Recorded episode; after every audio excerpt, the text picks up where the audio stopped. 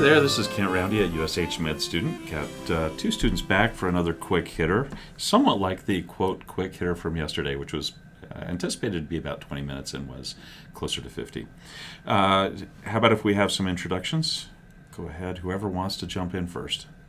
My name is Joshua. I'm a third year medical student from Rocky Vista University.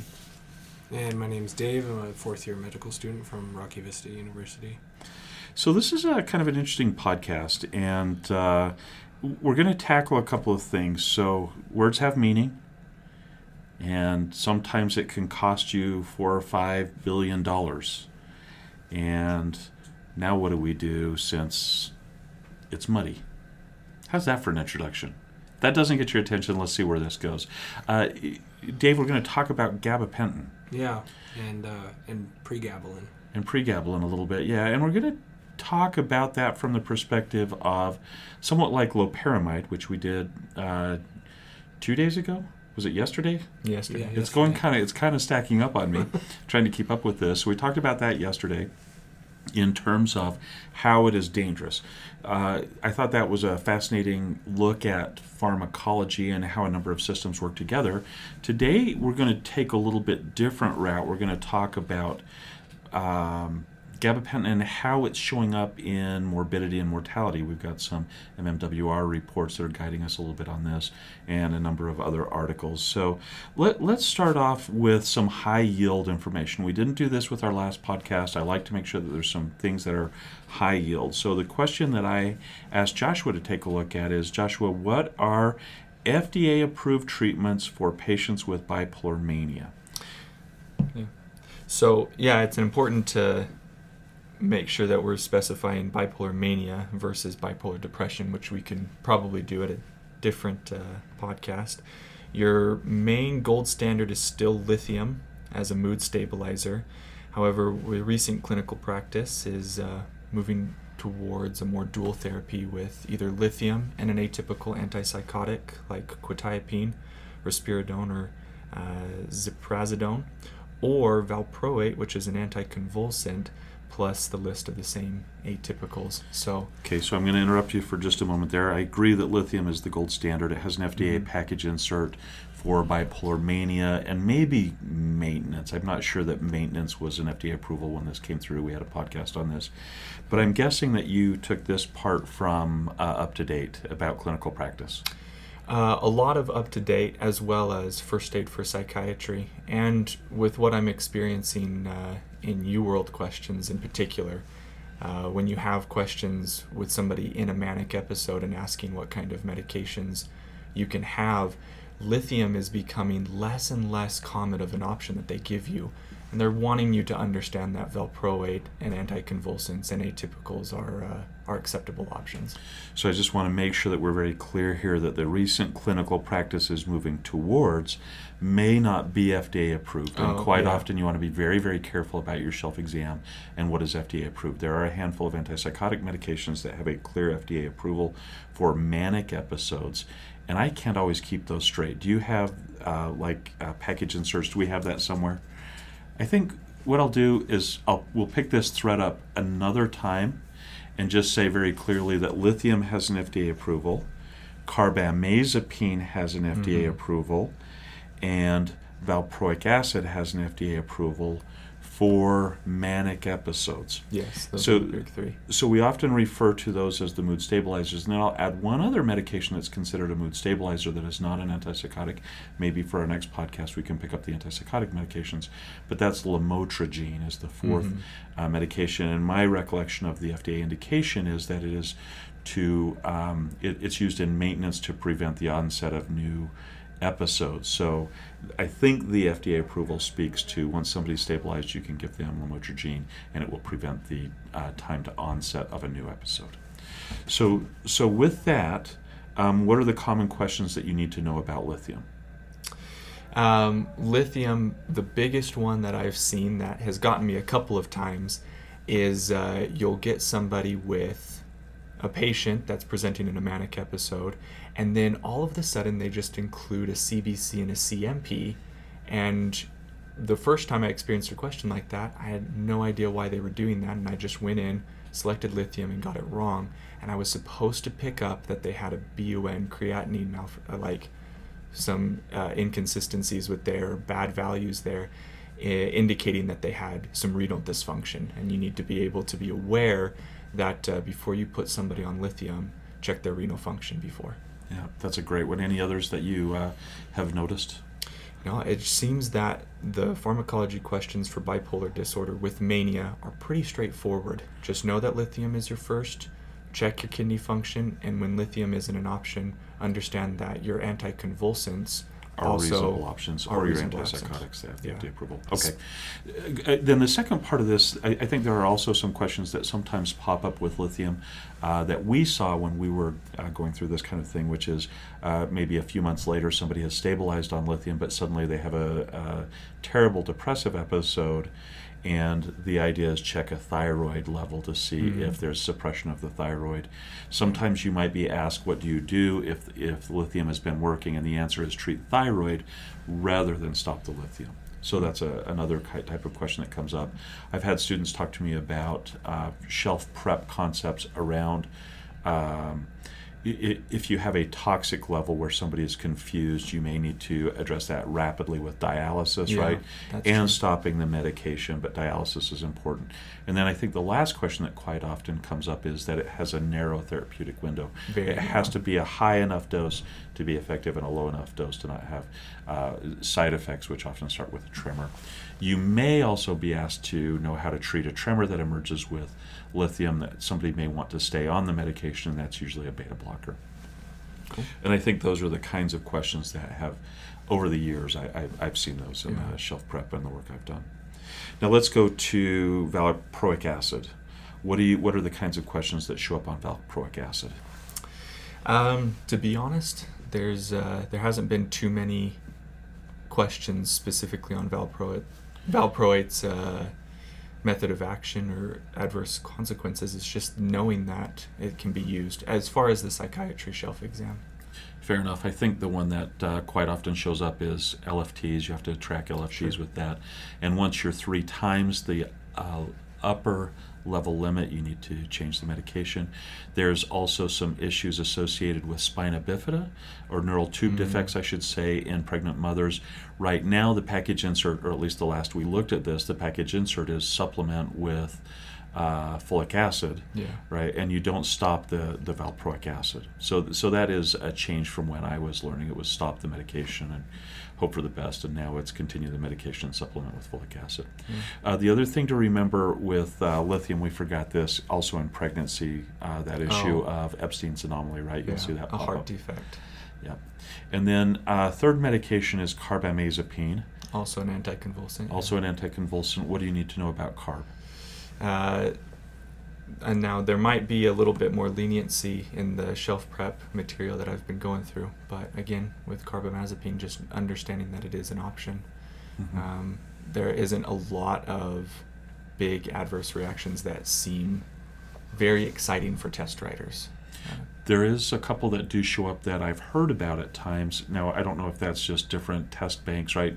The students talk to me about some of the prep exam uh, information, the concepts that are tested, and one of those concepts seems to be uh, TENS, um, toxic epidermal necrolysis, or Steven Johnson syndrome. Mm. You can see the risk of a rash with that.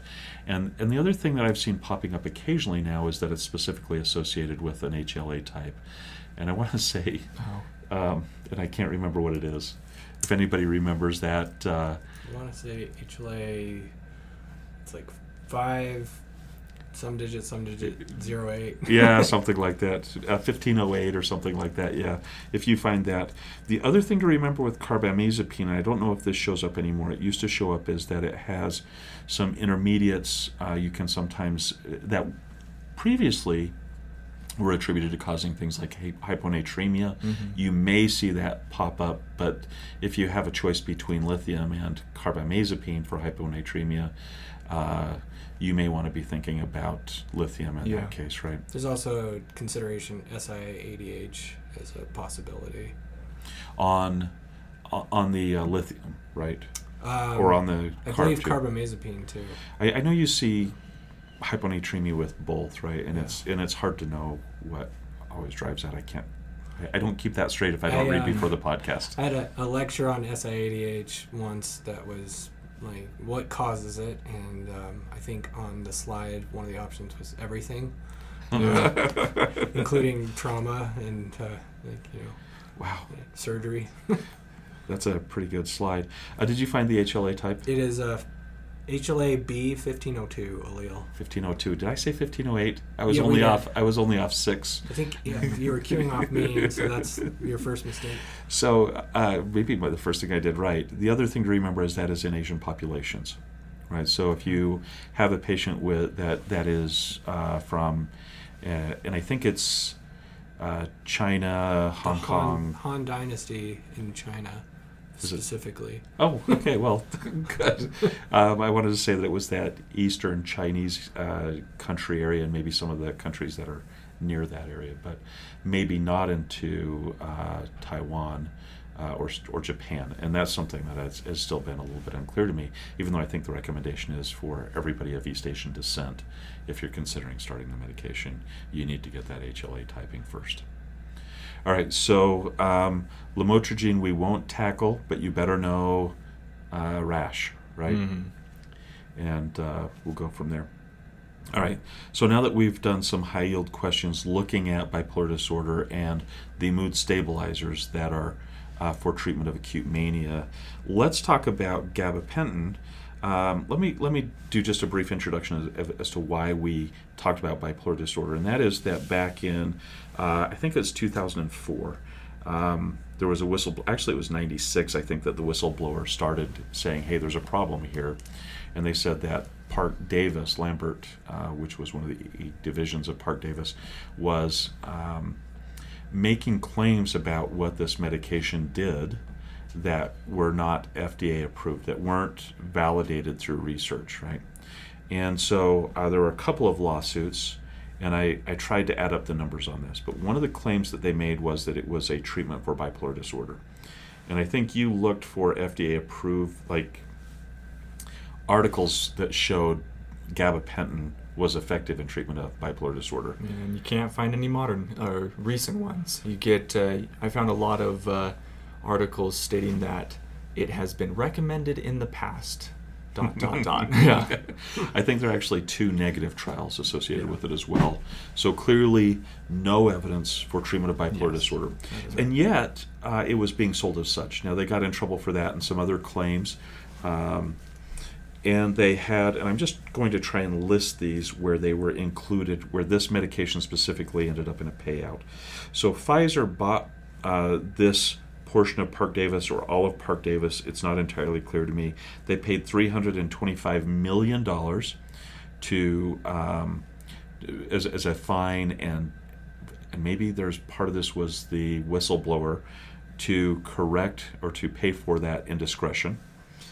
And then they paid another $430 million because Pfizer pharma reps continued to make claims that weren't uh, necessarily substantiated and approved by the FDA to make.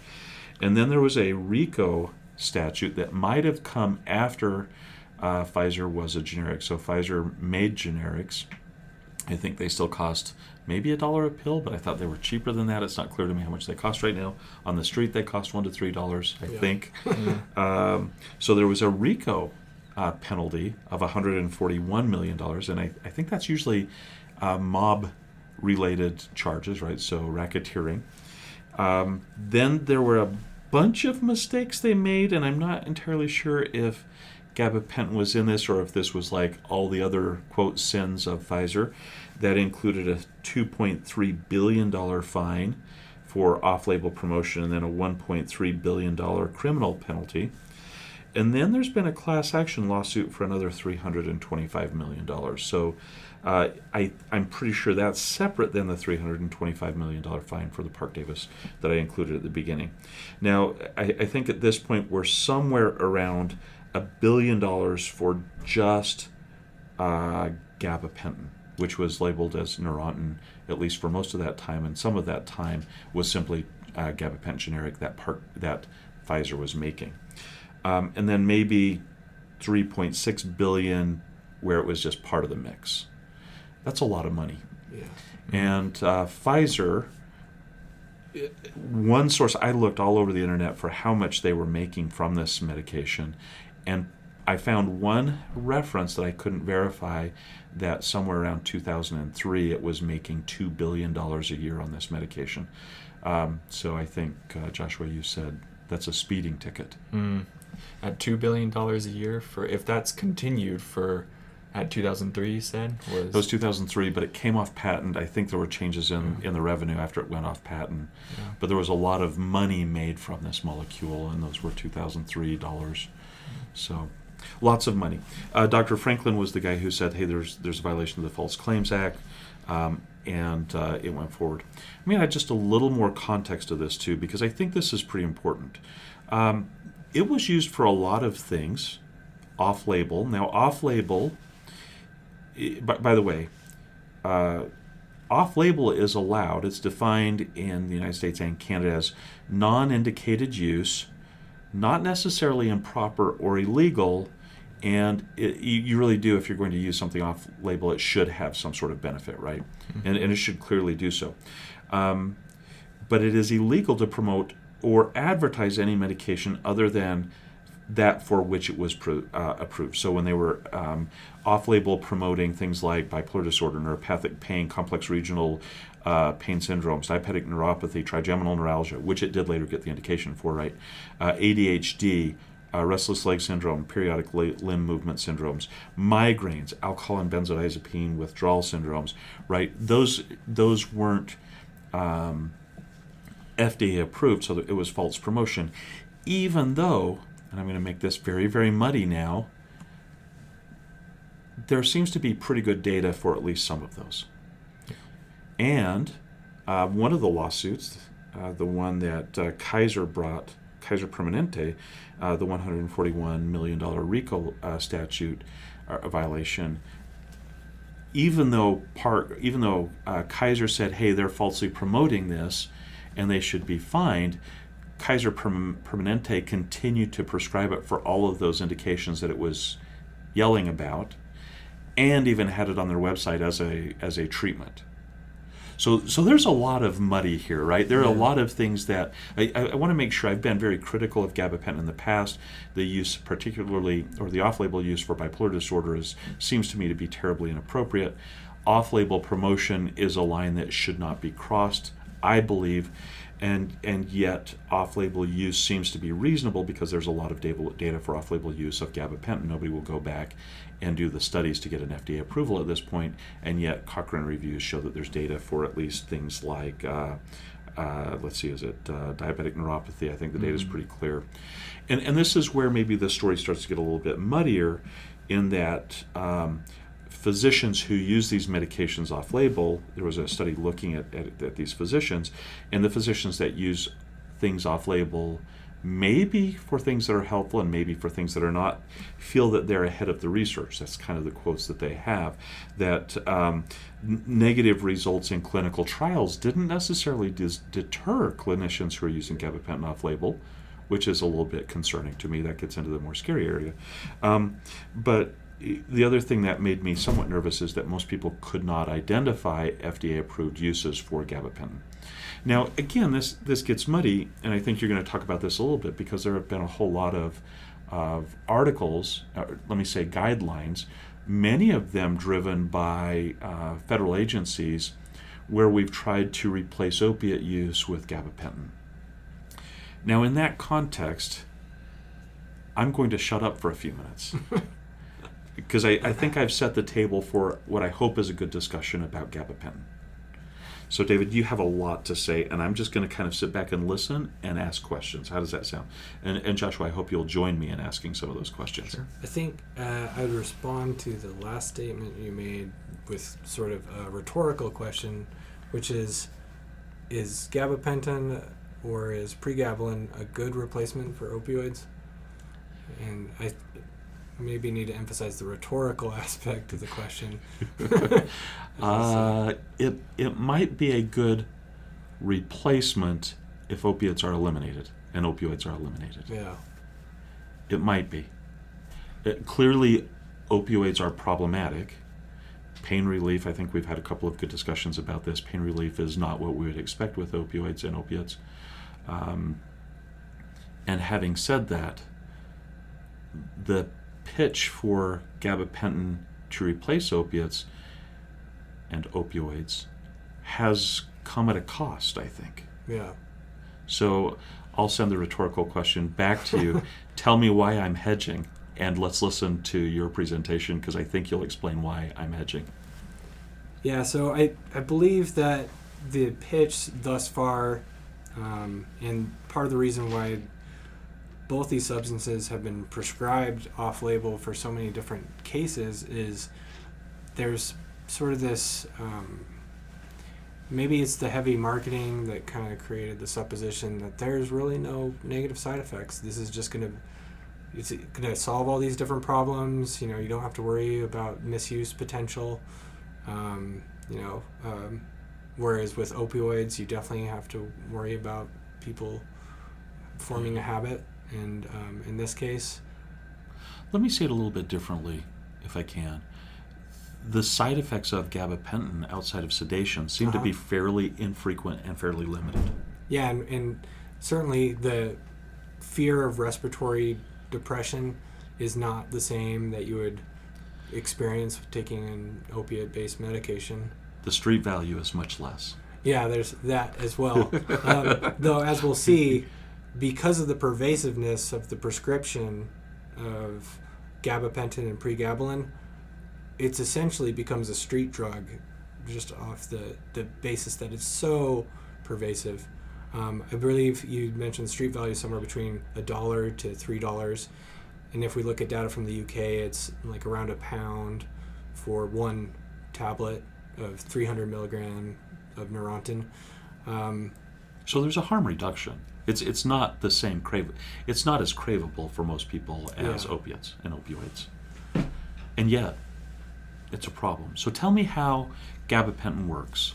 so the basic mechanism of action between the two drugs is pretty similar, um, and I'll get kind of into the classification of um, the um, what what am I trying to say? Like the there is a prescriptive prohibition on Lyrica or pregabalin that doesn't exist on um, Gabapentin. on gabapentin or Neurontin.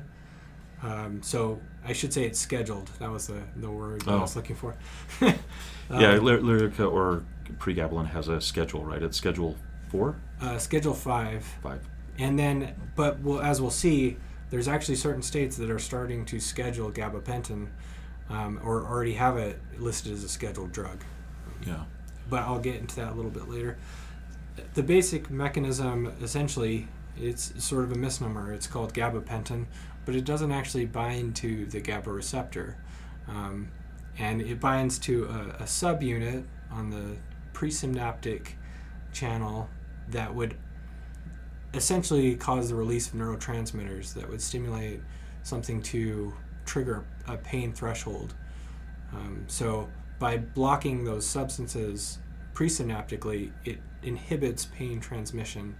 Whereas when we think of something that would stimulate GABA, we think of something that causes the stimulation of the receptor and then causing that to um, not trigger an action potential because we're bringing the uh, the cell essentially negative versus preventing the stimulation of the cell, like in gabapentin, through that blockade. So let me just make sure I've got this because I it took me a while, right? I had conflated the use of the presynaptic alpha 2 delta ligands, Uh-huh. uh, gabapentin and pregabalin. I had conflated those with GABAergic neurons, right? And so if you think about GABAergic neurons, you're thinking about inhibitory neurons, and you're thinking about um, activating the inhibitory neurons, uh, causing a sedating or calming effect, right? So Ativan, Yeah. lorazepam, clonazepam, benzodiazepines, barbiturates, alcohol, um, sedative hypnotics like uh, Ambien, Yeah. right? These these medications increase the activity of the inhibitory neurons. And now what we're talking about is presynaptically reducing the activity of excitatory neurons, glutamatergic Perfect, yeah. neurons. Did I get that close? Yeah, you did. Finally. How many times did we have to walk through that before we did this podcast? Like seven? Well, and honestly, the name's not doing any favors really because it's it has GABA in the name.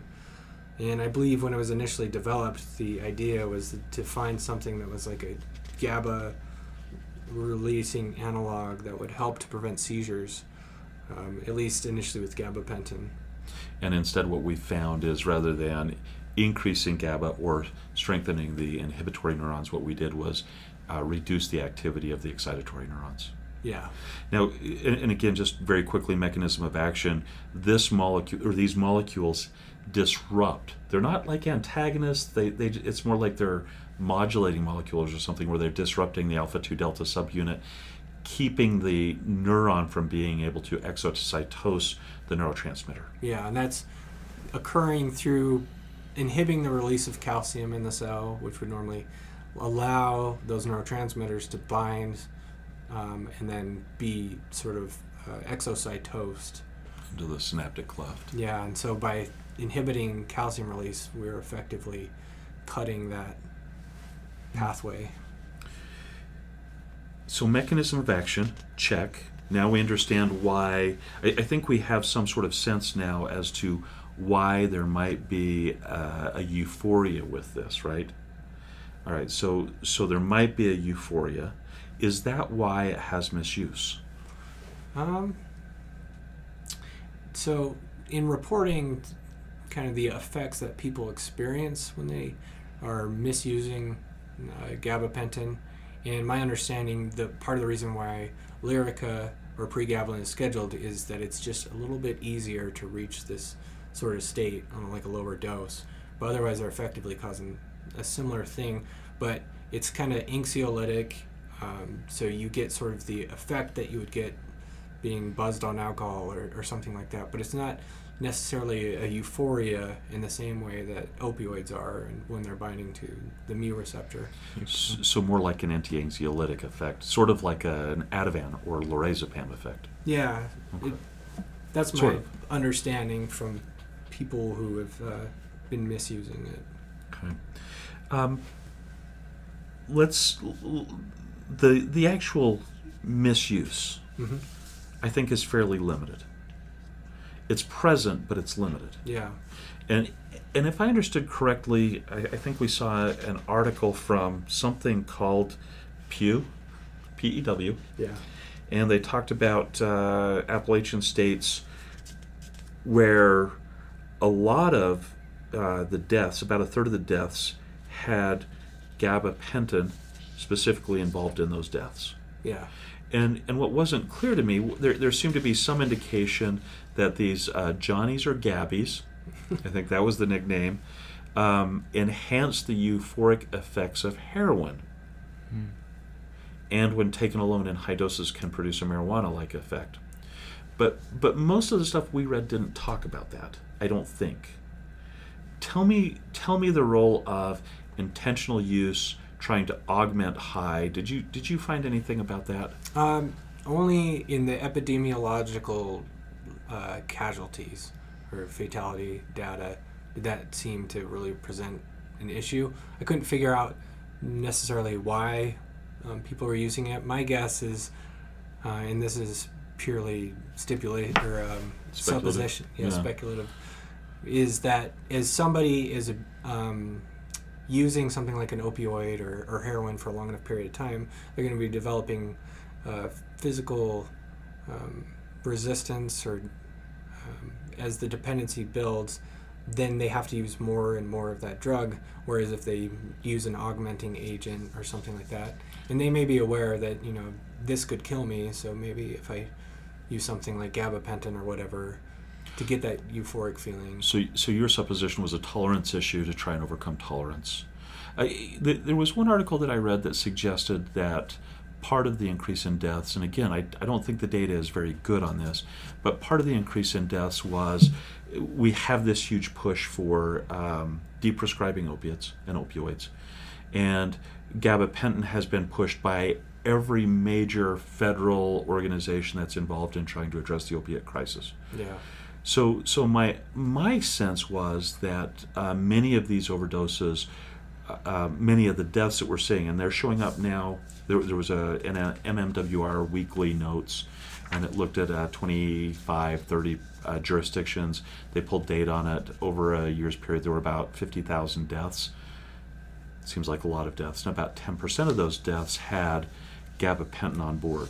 Yeah. Now, it also made a comment that they thought the gabapentin, and I'm not sure I understood this the way it was written, that potentially half those deaths, so 5,000 of the deaths, had gabapentin involved. Whether that was gabapentin added to try and wean people off of opiates, opioids, or not wasn't clear to me. Might have been that. Uh, some of that seemed to indicate that gabapentin addition to the opiate treatment was what killed the person. And I think that the the um, the story I'm seeing is respiratory depression. Yeah. Is that go, It does seem like if someone is misused opioids, the addition of gabapentin to that um, situation actually is a harmful thing where it may be done in an effort to try and wean someone off of their opioid use. Um, it it seems to have a, a backfiring where it actually increases the increases risk? the risk of respiratory depression from at least the data that I was looking at. Okay.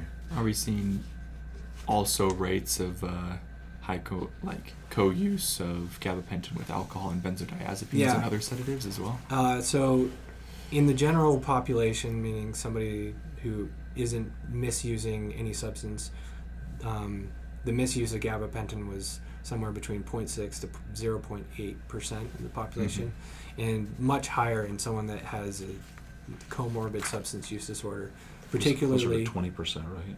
Yeah, uh, and I think I've even seen higher than that, up to 40 to 60 percent of individuals who um, they're using an opioid, alcohol, uh, cannabis, or um, I'm trying to remember if there's another thing that seemed to be a common substance that Sounds like a lot of pain medications and uh, um, It seems like an anti-anxiety Depressants. direction. yeah, depressants. Yeah. Um, d- let's let's go ahead and change gears just a little bit because I think the story we're trying to tell is difficult to prove one way or the other. There there is part of the story which is uh, intentional um, augmentation of substance effect, and and the you know the news story says. Um, the word from the street might be to augment the high from heroin, right? So, deaths in Kentucky, Johnny's and Gabby's, that's that story. I think there's also a story where there might be accidental overdeath with respiratory suppression associated with the addition of gabapentin to uh, pain management uh, approaches, right? yeah Uh, but but I don't know that we had clear data for that either, right? I think there's supposition in some of the articles we're writing. So so I think the take home point is don't prescribe gabapentin with opiates. If you're going to treat pain syndromes with gabapentin, you need to do it absent opiates, right? And have a clear discussion about the risk associated with adding those two together. Does that sound like the take home point? Yeah, and it, it there may be individuals who are pain specialists who are using it to some degree, but I would probably say defer to To the pain the specialist. specific, you know, success that they've had with that, and maybe as a general practice guideline, avoid co-prescribing. Yeah, how, how do you manage pain with, with deprescribing opiates and starting something like that? Sounds like a very difficult question. Just just to, to make sure that we're all on the same page, the FDA approvals, I, actually remember this for gabapentin because there's only two, right? Mm-hmm. And there's a an approval associated with seizures. It's fairly complicated. It's I think adjunctive, not Yeah. not uh, the only treatment, and it uh, has some various age restrictions depending on where you look at that. And then there is now a post-herpetic neuralgia treatment. Yep. Those are the only two FDA Right. indications. And I could be wrong about this, but I thought uh, tic-douloureux or trigeminal neuralgia was one. Definitely used for that, but I didn't I didn't see the FDA approval. And Lyrica definitely has a couple of bonus ones Uh-huh. on their package insert that gabapentin did not have. Um, Which ones were those? It looked like on the package insert that I was able to find on the FDA's website, they had peripheral neuropathy, fibromyalgia, um, and neuropathic pain, as well as post-herpetic and adjunct therapy and seizures. And pain associated with spinal cord injuries you have written there as well. Yeah. I'm cheating. Um, so, so I think, and this is where this becomes a lot more challenging for me, right? So I've been a person that has been frustrated with the use of off-label gabapentin.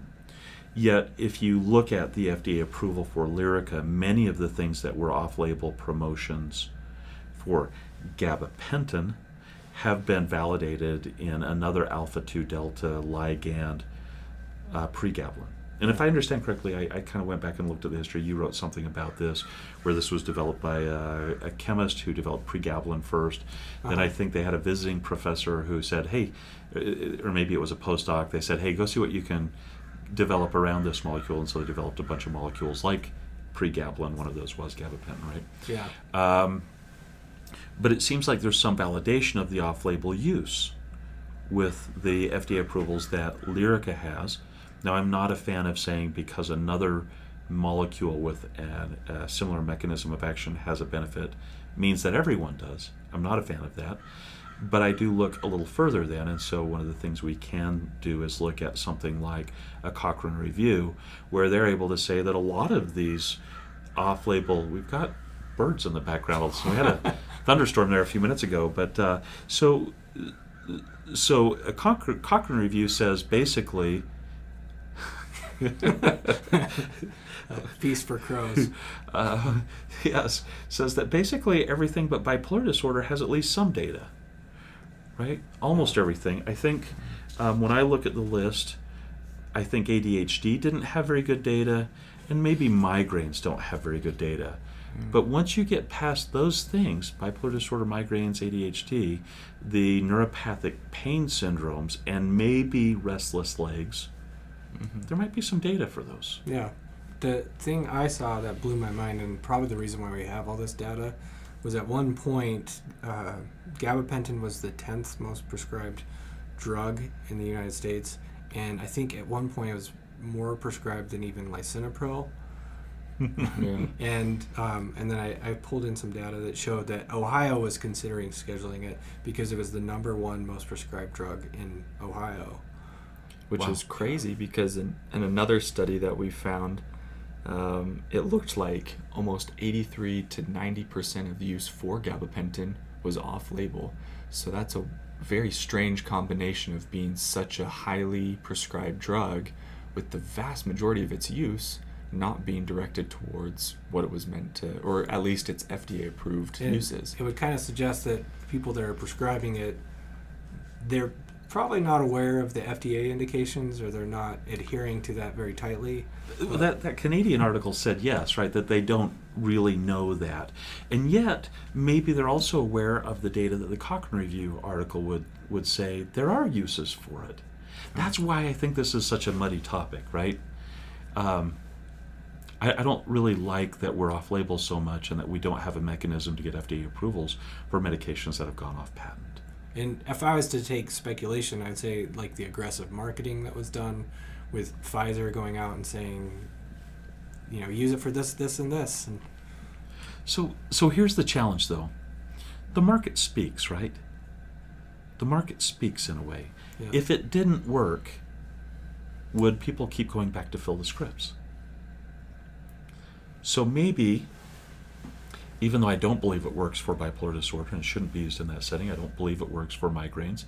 Probably shouldn't be used in that setting unless it's far down on the list of use, right? The data is kind of borderline on that, the way I read the Cochrane article. Um, if you're using it for all of these other things, and those are a lot of pain syndromes, maybe it was aggressive marketing, but maybe it wouldn't have worked if it if the medication hadn't been effective in most of those areas. yeah. I don't know. I, I have a lot of thoughts about this, right? And uh, like a lot of the data on those particular syndromes, when compared to no treatment at all, then there is clearly demonstrated efficacy. Yeah. Um, Do you think that there's also this sense of a lot of the treatments that they're being directed at is kind of a doctors throwing their hands in the air and saying, "I don't know. We could try X, Y, or Z." Yeah, because there's not a lot of options, or And- sometimes it feels like a hopeless pathology. in kind of a similar way in which I've seen TCAs um, Oh. prescribed now because they don't are, are obviously not first line for depression, but an individual comes in with neuropathic pain or migraines, Migraines, especially. and depression and say, well, maybe a TCA might help. I think sometimes I've seen gabapentin used for something like, well, I've got pain and I have trouble getting to sleep. Well, let's try gabapentin and see how you do on that. And ideally, focus, uh, take the emphasis away from polypharmacy in hopes that Yeah. Yeah, I think they're interesting questions. It's very easy to be a Monday morning quarterback, right? Um, a- and I think that's maybe one of the take homes I have from this uh, review of the information, and that is we didn't come to this point in a vacuum. There's clearly misuse. It has more misuse potential than anybody seemed to want to talk about 20 years ago or be aware of, who knows. And yet there's a tremendous amount of off label use that may be justified in this case. Yeah, and, and while um, using gabapentin in an individual as a substance use disorder like opioids, interestingly enough, in alcohol withdrawal, there seems to be some promising data in regards to like augmented augmentation to acamprosate or something like that and um, decreasing alcohol cravings. Yeah, very very limited with that. Um, I think the FDA or the uh, VA uses gabapentin as a second line alcohol and with and benzodiazepine withdrawal agent. Yeah. Right. So anti-epileptics have been used that way. I think there was some work done up at the University of Utah. One of my mentors, a, a pharmacist up there, had been doing an outpatient clinic to help people withdraw from alcohol. And they were using, I think, uh, carbamazepine at the time, right? Also, not a lot of data. There were some case series looking at that. Um, so, so not a lot of data, but used by a, at least one institution, appeal to authority, failure of logic, um, but one large institution that usually does a pretty good job with picking how they go about things. So, um, interesting how this medication wends its way into so many things, right? I think that's one of the fascinating things about this. We, we, I'll add one other just reference very quickly, and that there was there was a case control study. This was Gomes in 2017. They were looking at gabapentin plus an opiate um, in death versus uh, opiate plus NSAIDs. They did a case control study, and uh, they found that gabapentin plus an opiate uh, roughly doubled the risk of death. Uh, gabapentin plus an NSAID did not have any effect on rates of death. Uh, so, so I think we're seeing a lot of data about the risks, right? I do want you, if you wouldn't mind, David. Um, I think we're we're maybe getting lost a little bit in this, you know, isn't this odd kind of thing? And maybe we're even getting a little bit redundant now. But if you wouldn't mind, talk about the overdose symptoms associated with gabapentin and pregabalin. Okay. Um, so common side effects with gabapentin overdose, uh, you'd expect drowsiness, sedation, blurred vision, slurred speech, somnolence, uh, uncontrollable jerking motions, even anxiety, and taken in high amounts, possibly breathing suppression, coma, and death, if especially when combined with CNS depressants. The pregabalin overdose, you could see severe drowsiness, severe ataxia, blurred vision, slurred speech, uncontrolled jerking movements, anxiety, um, and then likewise, usually not fatal unless combined with another CNS depressant. Though um, some reports have shown kidney failure and also myoclonus, um, possibly thought to be due to an accumulation of the drug. And um, I think that is that the that's the boxed warning, right? That you get with some people have uh, strange accumulation of the drug, uh, lim- limited metabolism of it for whatever reason, yeah, and excretion. Now, one of the things that's interesting to me is there was somebody who once told me, and now I want to look this up, that it's difficult to overdose on gabapentin. And if you look at the differences between those two syndromes, I think the reason is because it's hard to absorb past a certain amount of gabapentin. For example, I thought that it was difficult to absorb more than like three to four grams of gabapentin a day or at any given time. And, and I don't know if you came across anything Um, along those lines. my understanding is it's very bioavailable despite that. So you can take it with food and no worries because it's going to start working within an hour or, or so. But I think that there's an upper limit threshold probably is what you're refer, referring to of what you can take. So Um, I think it's an upper limit of what actually gets into your body, yeah, but I don't. I maybe that's something I'll have to look up now after. I think the therapeutic range is somewhere between 900 milligrams a day, and I'm assuming that's 300 milligrams. TID, Yeah. and then upper limit would be 3600. Um, at the very highest. It was interesting that nobody ever developed a long-acting formulation where you could get one pill that kind of worked through the day, and that's pretty common with most of the TID medications that came out at the time. I think there was attempts, but I'm not sure. I didn't look too much further. Yeah, and, and I know that uh, there were a lot of things that were happening. I think uh, Pfizer was trying to get uh, pregabalin into the market, so they were trying to limit competition. They were trying to hold on to process patents that gave them exclusivity past 2003. I don't know that they were able to hold on to it, but gabapentin, um, to your point, we found also that it was in, in one of the MMWR notes that we reviewed about the co- the frequency of deaths that we're seeing in opiate-related deaths. Um, they said it was the seventh most prescribed medication the same year of that uh, tenth most that we found. Yeah. So we found the 2019 year so a very high, uh, frequently prescribed medication clearly throughout the United States. Yeah. What have we not talked about so far? Um,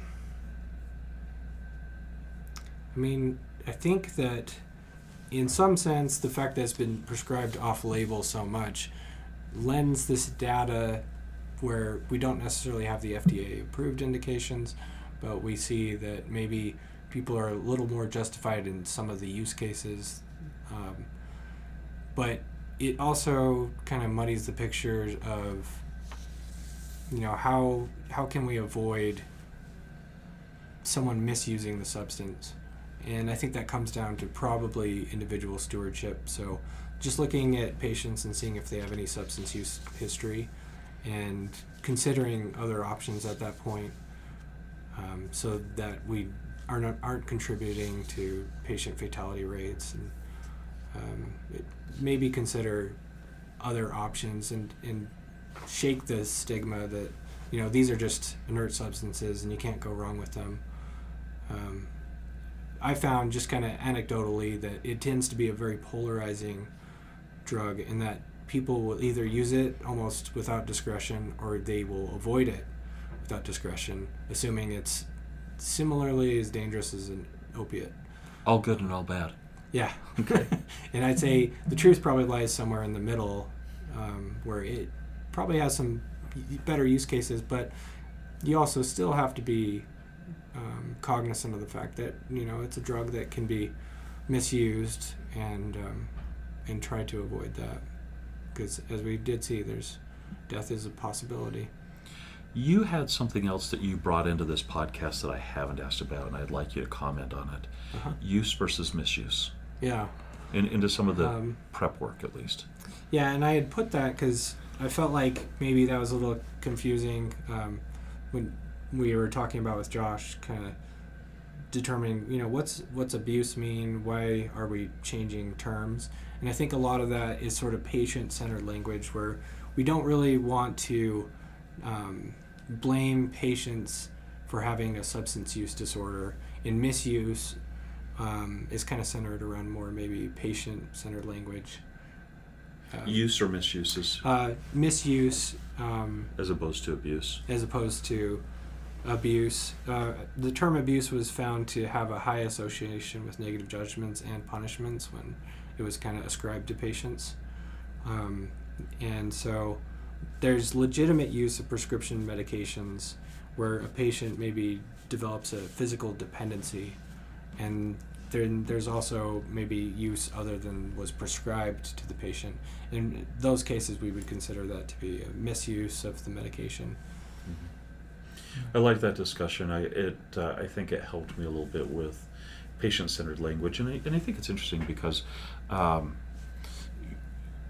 pretty clearly many people had to choose to take a potentially addicting substance. Um, and, and it led down a very difficult pathway, right? And I think it's it's very easy for physicians to say, "Hey, if you just hadn't done that, right?" And that's not helpful to treatment. Hmm. And and I think the other thing that happens is as physicians, as ready as we are to tell our patients how bad they blew it by taking that first step, we so often prescribe substances and are uh, unable to put the genie back in the bottle, so to speak, and, and unable to stop dependency slash addiction kinds of processes. And we don't blame ourselves nearly as much as we blame our patients for that, do we? Yeah. I don't see patients who say, man, I created a, a person that's addicted to this medication. It's all my fault. All my fault. No, you just don't hear that very often. Or prefaced the prescription with education, you know, giving them some autonomy in the decision, saying, you know, there's there's a risk of physical dependency with this substance. Is that something you're okay with? Are you willing to potentially lose everything you own because you become addicted to this pill? Yeah, it's a kind of a big statement, isn't it? Mm. Yeah. Um, all right, so in a, in a sense, I felt like you kind of gave your take home a few minutes ago. Uh, do you want to give, if there's something you haven't said, do you want to give me your take home? No, I think uh, I'm interested to hear what you guys have to say. Yeah, all right, we'll come back to you for a, a final word other than uh, uh, on that note. How does that sound? All right. Joshua, what's uh, your, what are your thoughts? Uh, I think, uh, as cliche as it is, and maybe some physicians are tired of hearing this uh, statement of it's the art of medicine. We're really trying to figure out these kind of gray, or as Dr. Roundy called it, muddy areas of FDA approval, off label use, misuse versus use um, other than prescribed. It's interesting to see that story behind gabapentin and seeing good doctors trying their best to help their patients, but uh, and uh, and the repercussions that sometimes we weren't necessarily expecting because of that use.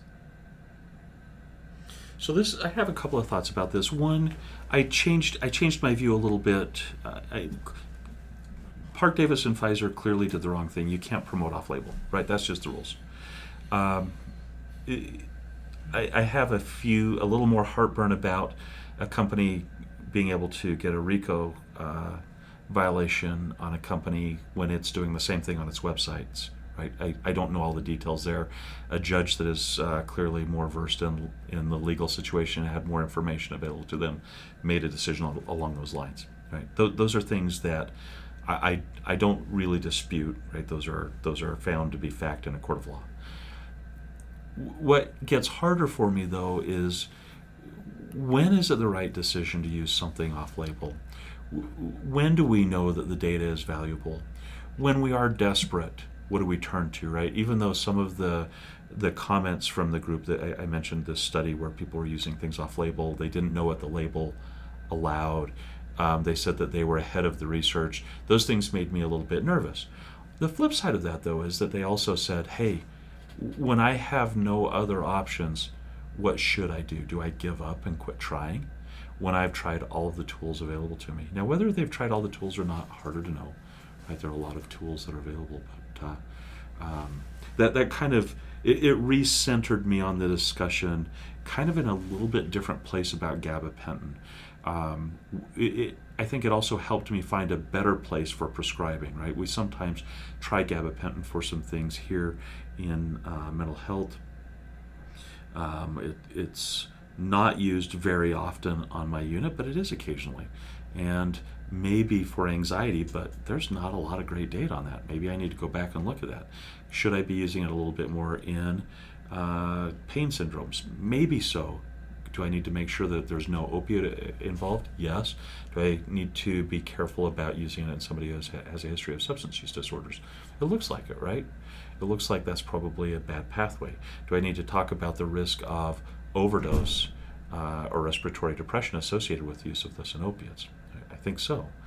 Now, the other thing that kind of crossed my mind that when I first started in psychiatry, uh, short acting benzodiazepines, bad. Short acting opioids and opiates, bad. You need to use long acting opiates and long acting benzodiazepines, right? You need to use long acting versions of medications that have addiction potential because that seems to reduce the risks associated with dependency and some of the pill taking behavior that pops up with Xanax, for example, uh, alprazolam. And yet, almost immediately, we started seeing all sorts of reports of people who were taking methadone and clonazepam to long-acting medications, sort of what was being taught as the standard of care at the time. I, I think uh, Anna Nicole Smith had these substances on board, if I remember right. I think Heath Ledger also had these substances on board.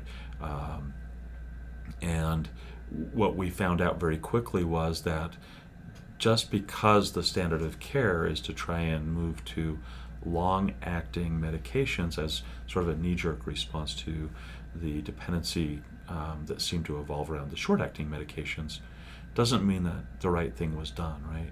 So we now have a lot of guidance coming through a lot of different pathways.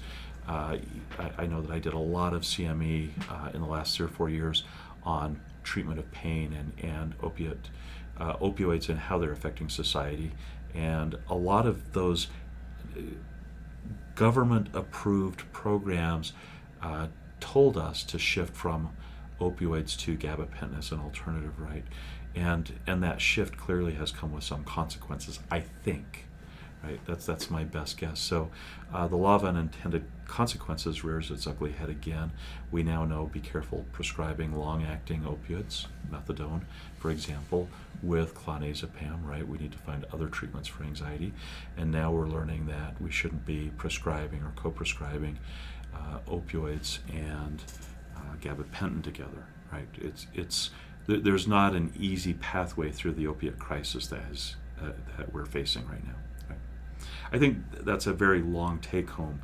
But this podcast did change a lot of my thoughts about how I think about some of these things. So, uh, Dave, I'll let you wrap it up and maybe team out us. Well, I uh, I'm glad to hear that because I'm sure this is something that you've had you know years and years of experience with. So to be able to shed any new insight at all is a personal revelation for myself. Wait, okay, I was going to give you the last word, but but that happens all the time. The more I read, hopefully, the better I become. And thank you for that.